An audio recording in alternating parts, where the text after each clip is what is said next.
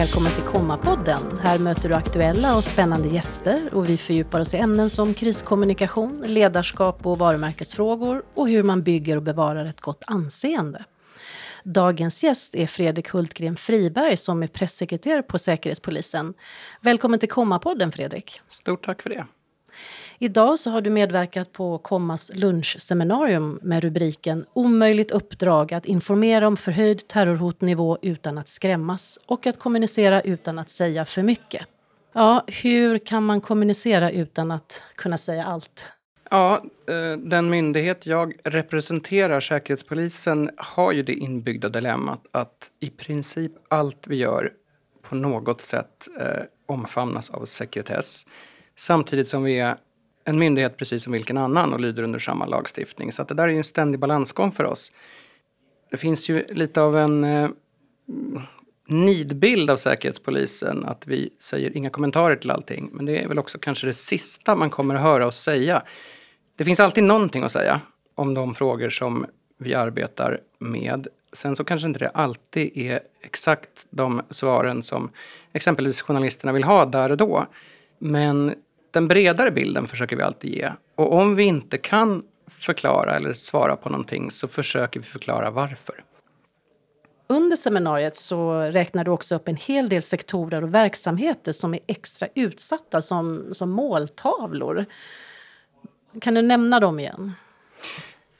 Så de sektorer som jag nämnde där i lite experimentellt syfte för att se vad folk arbetade med var ju bara en del av de sektorer som kanske är intressanta för de krafter som vi är satta att motverka. Då pratar jag om framförallt om främmande makt och den olovliga underrättelseverksamhet som bedrivs i Sverige och mot Sverige idag. Och syftet med det lilla tankeexperimentet som jag gjorde under föreläsningen var väl att visa på att hotet mot Sverige är betydligt bredare än vad gemene man kanske dagligdags förstår. De aktörer som arbetar säkerhetshotande mot Sverige idag använder alla till budstående medel för att komma över information som gagnar dem och de regimer eh, som styr de här länderna på Sveriges bekostnad. Och då handlar det om långt ifrån allt som vi kanske ser traditionellt som intressant att spionera på, eller vad jag ska säga. Försvarshemligheter och politiska beslut. Eh, och så vidare. Utan det finns en rad samhällssektorer som är oerhört intressanta för främmande makt. Och då pratar vi om telekom, infrastruktur, forskning och utveckling, eh, den akademiska världen, livsmedel, Sjukvård. sjukvården inte minst. Um, vi har ju hela den här totalförsvarstanken som vi försöker bygga upp idag igen i Sverige. Och då är ju på ett eller annat sätt nästan alla samhällets sektorer involverade i det. Och genom att vara det så är man också intressant för främmande makt. Och du sa att det läggs stora resurser på det? Ja, det är, förhåller sig så att det bedrivs underrättelseverksamhet mot Sverige från en rad andra stater. De största säkerhetshoten som Säkerhetspolisen beskriver kommer ju från Ryssland, Kina och Iran. Och det här är ju alla auktoritära regimer som eh, vad ska man säga, de skyr inga medel i sitt övergripande mål att, eh, så att säga, stärka och bibehålla sina regimer och sina geopolitiska intressen. Och det gör man då på bekostnad av inte minst Sverige. Man bryr sig egentligen inte om hur det går för Sverige så länge man stärker sig själv. Och det kan finnas, till och med finnas ett syfte att försvaga Sverige, svensk beslutsfattande, svensk demokrati, svensk ekonomi för att så, på så sätt gynna sina egna intressen. Och det här är någonting som eh, vi som land måste vara medvetna om. Kan du berätta mer om det som du nämnde också, att ibland så kommunicerar vi först med, med en målgrupp, men syftet är egentligen en annan bakomliggande målgrupp. Alltså jag har, det här är ju ett område som jag kommer ha lite svårt att gå in på. Eh, eh, hur vi arbetar med kommunikation rent operativt, om vi säger så. Men vad jag kan säga är väl att Säkerhetspolisen i vårt kommunikationsarbete utifrån det genomslag vi som myndighet och våra frågor tenderar att alltid få måste ta hänsyn till en lång rad målgrupper i vår kommunikation. Det handlar ju om press och media förstås, allmänheten. Det handlar om alla de myndigheter som vi samverkar med, både nationellt och internationellt. Det handlar om det politiska beslutsfattande. Och det handlar kanske inte minst också om de som vi faktiskt är satta att eh, arbeta mot. Man kan inte glömma att det också är en målgrupp för kommunikationsarbetet i vissa fall. En lärdom som man som kommunikatör generellt kanske kan dra av det jag försöker säga, det är ju att det finns alltid många målgrupper som kommer uppfatta de budskap man sänder. Och eh, ibland har jag väl kanske på andra platser där jag arbetat insett, inte minst i efterhand nu när jag arbetar på Säkerhetspolisen, att man tenderar att glömma bort de målgrupper som man inte ser som de primära. Men i slutändan så kanske de kan visa sig vara viktigast. Alla behöver arbeta mer med säkerhetsfrågan idag och det är inte en övergående trend. Men finns den kompetensen hos företag och verksamheter tycker du? Alltså jag arbetar ju framförallt med kommunikationsfrågor på myndigheten så att eh, det finns ju andra som arbetar med vad vi kallar för säkerhetsskydd. Det vill säga hur andra verksamheter och myndigheter och eh, ja, i princip alla verksamheter i Sverige som på något sätt arbetar med säkerhetskänslig verksamhet eller hanterar säkerhetskänslig information. Hur de här institutionerna ska agera för att leva upp till de lagar om säkerhetsskydd vi har. Och där konstaterar vi att det finns brister. Det har blivit mycket bättre. Eller i alla fall bättre under de senaste åren. Folk tar de här typen av frågorna på ett allvar som man kanske inte gjorde för bara några år sedan. Mycket beror väl det på den kanske inte helt i alla avseenden positiva samhälls och eh, säkerhetspolitiska utvecklingen vi har haft de senaste åren. Så det finns en medvetenhet, men det finns fortfarande väldigt mycket att göra på områdena. Och det är någonting som eh, betydligt fler verksamheter än idag måste ta på ett betydligt större allvar. Och behovet av beredskap är också stort och det har vi pratat om i, i tidigare avsnitt av Komma-podden. Men vilket råd skulle du ge till företag som vill stärka sin beredskap och förbereda för det okända? Ja, börja med att gå in på säkerhetspolisen.se och läs under fliken säkerhetsskydd. Det är en bra start. Det finns en lång rad vägledningar och information där eh, om vilka åtgärder man ska vidta för att leva upp till lagens minimikrav när det kommer till att stärka sin säkerhet. Säkerhetspolisen har ju en speciell sits. När ni kommunicerar så lyssnar folk. Andra kan ha det svårare att tränga igenom bruset. Ja, det är väl eh, både en välsignelse och en förbannelse kan man väl säga ibland. Vi vet ju att det vi säger får ett stort genomslag. Oftast lite per automatik, bara för att det är vi som är avsändaren. Eh, och det är ju någonting som säkert många, inte minst privata kommersiella företag, avundas och skulle ge sin högra hand för. Men det innebär ju också att vi måste vara oerhört eh, eftertänksamma med vad vi säger och hur vi säger och när vi säger det. Vilka frågor eh, får ni mest? De frågor vi får mest rent generellt när det kommer från media och sådär, de är ju väldigt beroende av eh, omvärldsläget, vad som händer. Eh, media är ju ganska reaktivt på, på händelser och då blir ju vi också det, speciellt som att händelser som eh, slår på oss brukar vara ganska snabbt uppkommande. Men eh, vi som myndighet har ju någonstans aldrig lyxen att bara kunna fokusera på en fråga som väl media oftast har en tendens att göra, eller ofta har en tendens att göra. Vi måste ju ha en beredskap för att, så att säga, kunna kommunicera om alla våra områden hela tiden. Och just för att vi är den verksamhet vi är så pågår det ju konstant verksamhet hos oss som aldrig är publik och som ibland blir publik Ibland är det vi som styr det, ibland är det andra omständigheter som styr när saker hanteras. Men, men vi måste ju hela tiden ha beredskap att kunna hantera alla frågor samtidigt på något sätt. Det var också intressant under seminariet när du pratade om talespersoner, för ni måste hantera det på ett delikat sätt. Alla kan inte vara talespersoner utåt externt och exponera sig. Nej, vi ägnar oss åt en verksamhet där sekretessen är om inte det viktigaste, så i alla fall ett av de absolut viktigaste verktygen för att vi ska kunna bedriva den verksamhet som vi gör. Vi kan helt enkelt inte vara öppna i, i allt vi gör för att skulle våra motståndare känna till vad vi vet, vad vi känner till och hur vi arbetar, vilka metoder vi använder oss av, så skulle de kunna utnyttja det för att motverka vårt arbete. Och eh, i vår verksamhet så handlar det i slutändan om att det faktiskt skulle kunna riskera liv och hälsa för människor. Att eh, terrorister lyckas med det de planerar att uppnå och att eh, främmande makt lyckas i sina avsikter att skada Sverige på olika sätt. Så att, eh, sekretessen är ju för Säkerhetspolisen alltså vad, vad en hammare är för en hantverkare. Det är någonting som måste finnas där. Vi kan inte göra vårt jobb om inte vi har en väldigt hög säkerhetsmedvetenhet och en hög sekretess på det som vi arbetar med. Men är det frustrerande ibland när man är på kommunikationsenheten och inte kunna använda hela paletten? Eller hur, hur resonerar ni? Jag har nog inte riktigt reflekterat över det på, på det sättet i och med att det är så självklart. Det sitter ju någonstans i ryggmärgen hos alla som jobbar på Säkerhetspolisen att vi är inte en offentlig myndighet.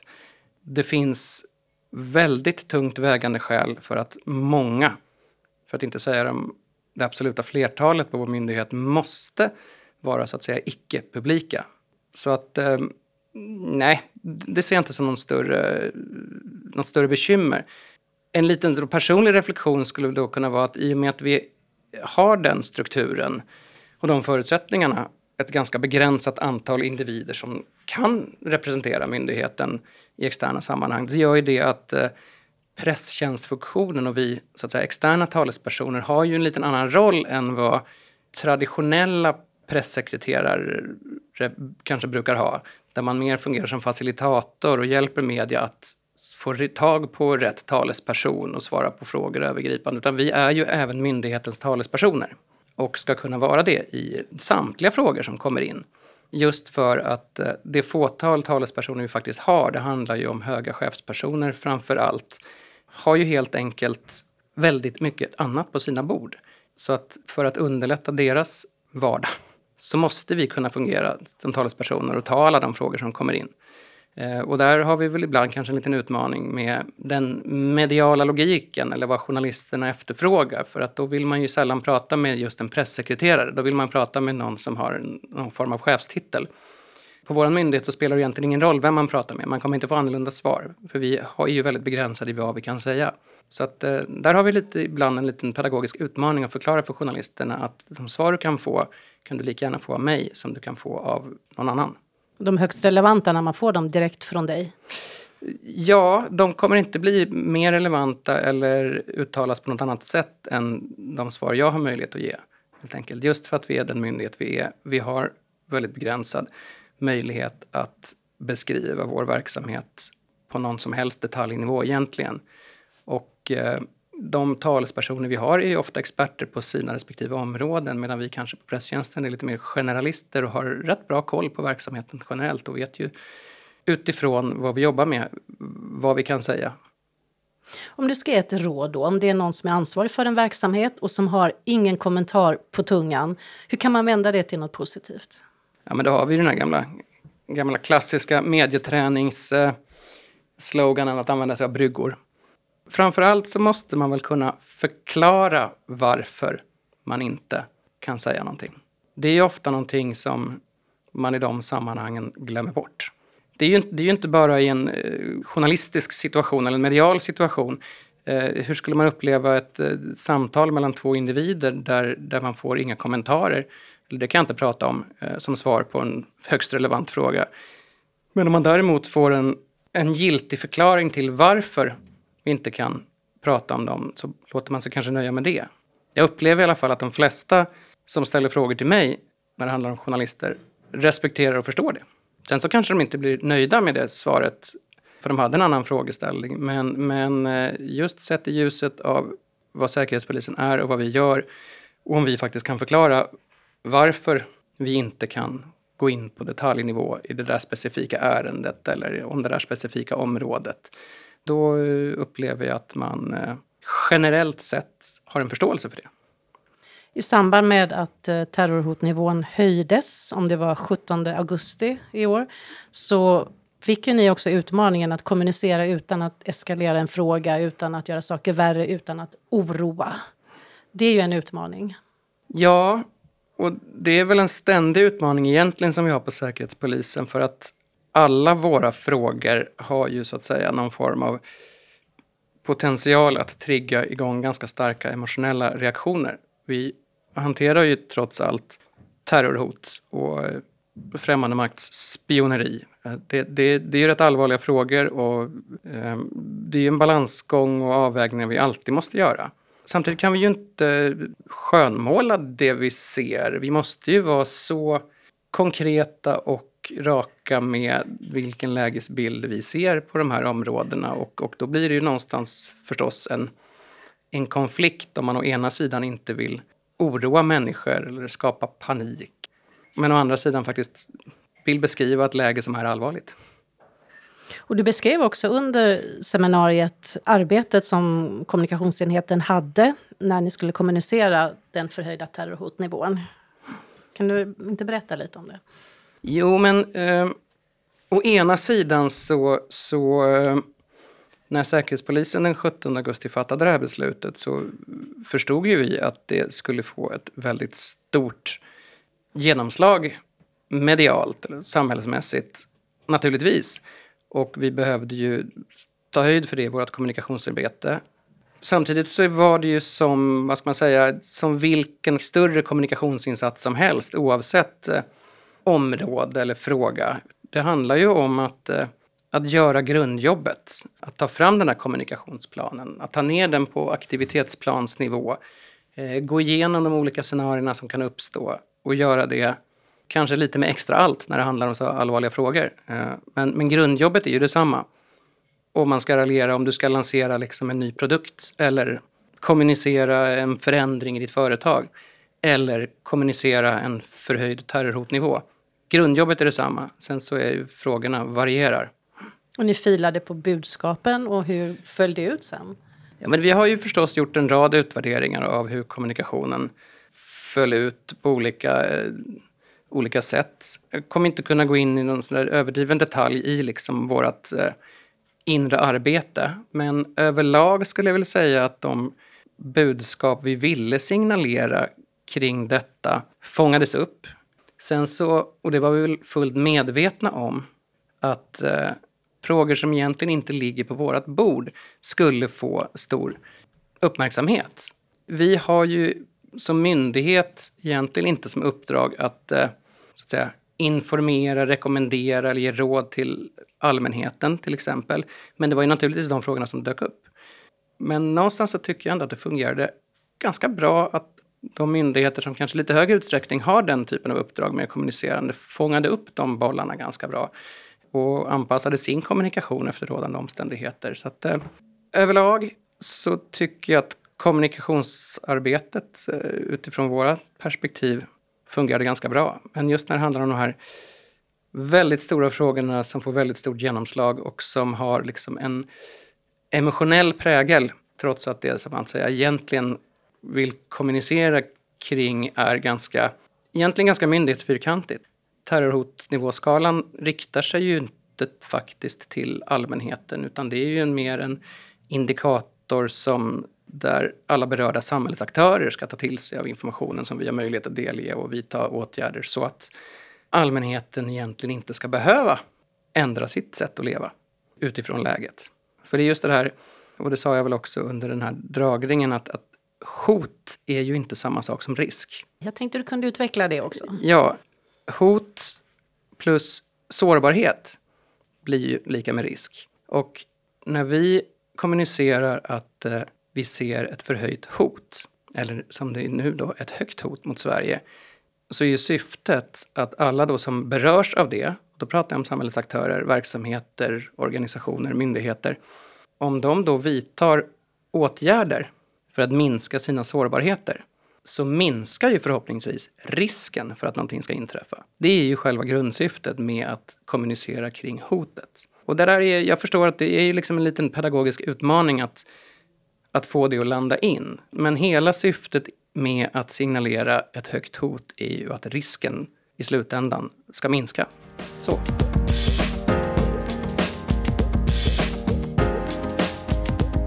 Dagens gäst i Kommapodden är Fredrik Hultgren Friberg, pressekreterare på Säkerhetspolisen. När har du en bra dag på jobbet? Oj, jag har väldigt sällan en dålig dag på jobbet skulle jag säga. Det uppdrag som Säkerhetspolisen har och det man så att säga får vara en del av oavsett vilken roll man har på Säkerhetspolisen gör ju att man per automatik känner en ganska stor ödmjukhet inför uppdraget och det man är en del av.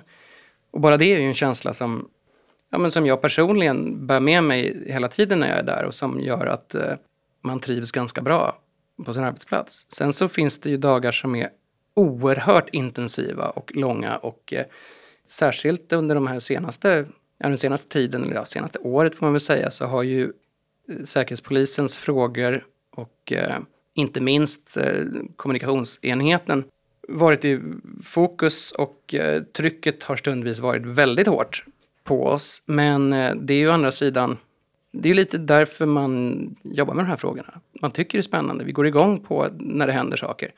Sen så är det väl också, det, det är ju kul att stå i centrum om man säger så, men sen så är det ju väldigt sorgligt kanske att just vår myndighet och eh, de frågor vi har att hantera står i centrum just nu. Så att, eh, ja, där blir det lite delat förstås.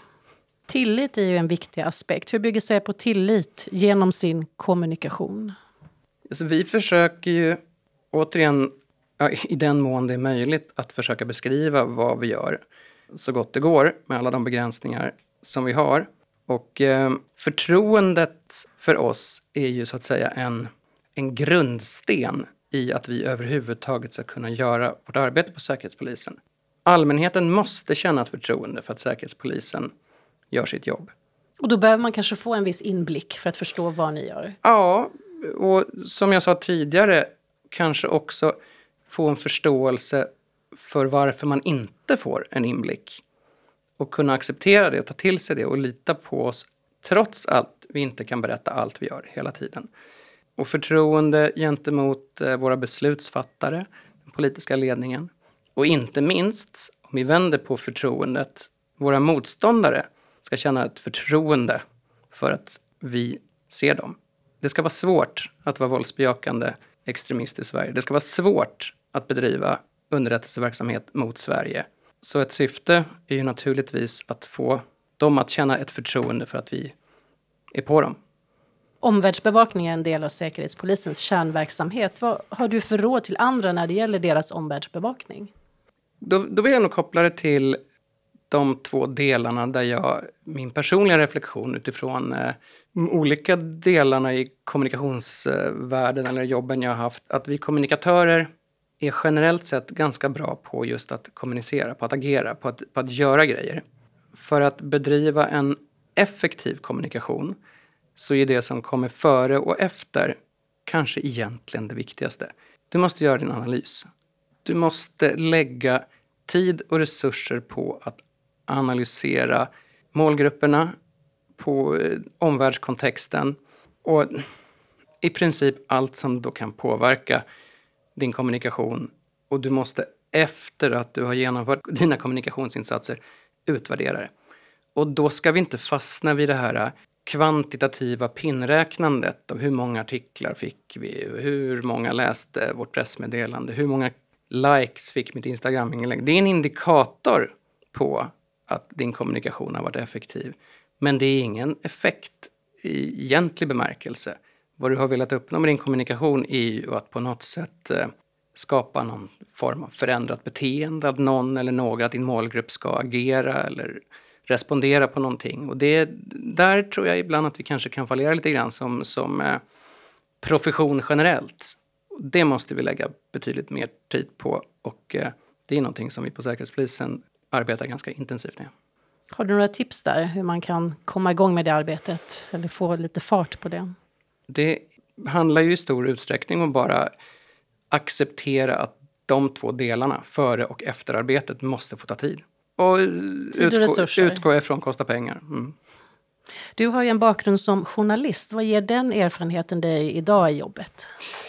Ja, men den är ju i princip ovärderlig förstås eftersom min huvuduppgift är att eh, interagera med journalister och från Sveriges alla redaktioner mer eller mindre. Så, så att har man inte en grundförståelse för vem man pratar med och, och eh, den individens eh, bevekelsegrunder och förutsättningar så minskar ju möjligheten för mig att göra mitt jobb dramatiskt.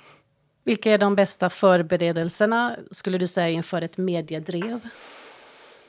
Ja, då är vi väl tillbaka på den här löpande omvärldsbevakningen och analysen så att man kanske förhoppningsvis vet vad på något sätt vad som finns för risker. Vad man har för sårbarheter, vad som skulle kunna bli något. Att förekomma är ju alltid bättre. Att det inte uppstår ett mediedrev överhuvudtaget är ju väldigt eh, enkelt att säga förstås. Eh, men när man väl är där, ta sig tid att andas, bottna sina budskap i verksamheten, inte skönmåla situationen. Och när du så att säga har tagit fram din kommunikationsplan och vad du avser kommunicera, håll fast vid det. Inte svaja. Och här är ju tidsaspekten också oerhört viktig, att det går så mycket snabbare idag, både med positiva och negativa nyheter. Hur, hur jobbar ni med tidsaspekten, alltså att det går så rasande fort? Ja, det är ju någonting som vi, eh, alla som jobbar med kommunikationsfrågor, får anpassa sig till. Eh, samtidigt så, ja, det, det, det snabbar ju på händelseförloppen förstås, med den liksom, inte minst digitala utvecklingen vi har just nu. Men samtidigt så ser jag ju ändå att eh, grundläggande kommunikationsarbetet är detsamma. Det handlar om att trovärdigt kunna kommunicera om sin verksamhet, inte skönmåla saker, vara tydlig, vara ärlig när man har gjort fel. Alltså de, de gamla vanliga självklarheterna, och ibland så är de uppspidade. Men då kan man också komma ihåg att eh, vi som är lite till åren komna, höll jag på att säga, kanske ser den här uppsnabbningen på ett annat sätt än ja, men de, de generationer, eller vad ska man säga, som har, har växt upp med det. Där handlar det ju inte om att det går snabbt, det går precis som vanligt. Så att, det får man också en ödmjukhet inför. Att, att perspektiven skiftar. Perspektiven ja. skiftar, kommunikationen är ändå densamma, men den kanske går på liksom fast forward för somliga, men är helt naturlig för andra. Och så nämnde du begreppet omfallsplanering. Ja, och då är vi tillbaka på det här med analysverksamheten som jag tycker man måste verkligen lägga, lägga resurser på. Att, att titta på scenarioanalysen. Om det här händer, hur agerar vi då? Om det här händer, hur agerar vi då? Och den kan man ju, om man har tid och möjlighet och resurser, arbeta väldigt mycket med och bör arbeta väldigt mycket med. Men eh, sen så har ju verkligheten en tendens att aldrig riktigt bli som man har planerat. Så att man har en ödmjukhet och en beredskap för att allt du har planerat för kan ju behöva kastas ut på studs när annat händer. Bara ha en mental beredskap för det eh, i en kommunikationsorganisation som arbetar händelsestyrt är ju oerhört viktigt. Vad tycker du om att göra på fritiden? Oj, jag skulle vilja säga att eh, jag är ute och springer i skog och mark men insåg ju att det var ju två år sedan jag sprang mitt senaste terränglopp så att det vore väl lite lögn. Min ambition är att göra det. Det tycker jag om att göra på fritiden. Sen så har ju det här arbetet, den stora fördelen har jag börjat välja att se det som, att det utförs ju mest på plats. Vi är inte riktigt anpassade utifrån vår verksamhet till det sätt som kanske de flesta andra kontorsjobb är anpassade utifrån. Att man kan sköta det hemifrån och från mobilen eller för sommarstugan. Utan när du jobbar så jobbar du och sen så går du hem. Vilket ju gör att jag tycker att kvaliteten på ens fritid har förbättrats något enormt. När man väl är hemma så har man tid att ägna sig åt det man vill. Och I mitt fall så är det väl kanske framförallt en familj och en liten vovve. Och, jag vet ja. att du har ett stort matintresse också. Jajamän, det har jag. uh, där, försöker jag där försöker jag få utlopp för i så hög utsträckning som möjligt. Kan stå timtals i köket om jag får en helg. Har du något gott julrecept som du kan dela med dig av? jag försökte mig på att göra en hemgjord paté häromåret. Jag tyckte den blev fantastisk i alla avseenden, men det visade sig att det bara var jag som åt av den vid julbordet sen. Så det finns väl en viss utvecklingspotential när det kommer till julmaten. Om du blickar framåt 2024, hur ser du att Säpos arbete utvecklas och vad blir viktigt för er kommunikation då? Oj, det var en, en fråga större än en enkel pressekreterare att svara på. Uh, ja, men med risk för att bli lite ödesmättad på sluttampen då, så är det ju faktiskt så att vi befinner oss i ett ganska allvarligt säkerhetsläge i Sverige idag. Eh, höjningen av terrorhotnivån är ju inte liksom gripen ur luften. Vi ser hur Sverige står i fokus för våldsbejakande islamistisk extremism, inte minst. Men det är ju inga andra hot som försvinner bara för att det ökar från ett håll. Samtidigt så har vi en omvärldsutveckling som ju många avseenden går åt helt fel håll med ett fullskaligt krig i Europa. Vi har pågående konflikten i eh, Mellanöstern. Eller i, ja. Så jag ser väl framför mig att vi kommer ha att göra framöver. Tack så mycket Fredrik Hultgren Friberg, pressekreterare på Säkerhetspolisen för att du gästade Komma-podden. Tusen tack. Jag som är programledare heter Merja Metell Suomalainen och du kan lyssna på alla avsnitt av Komma-podden direkt på Kommas hemsida eller där du vanligtvis hittar poddar.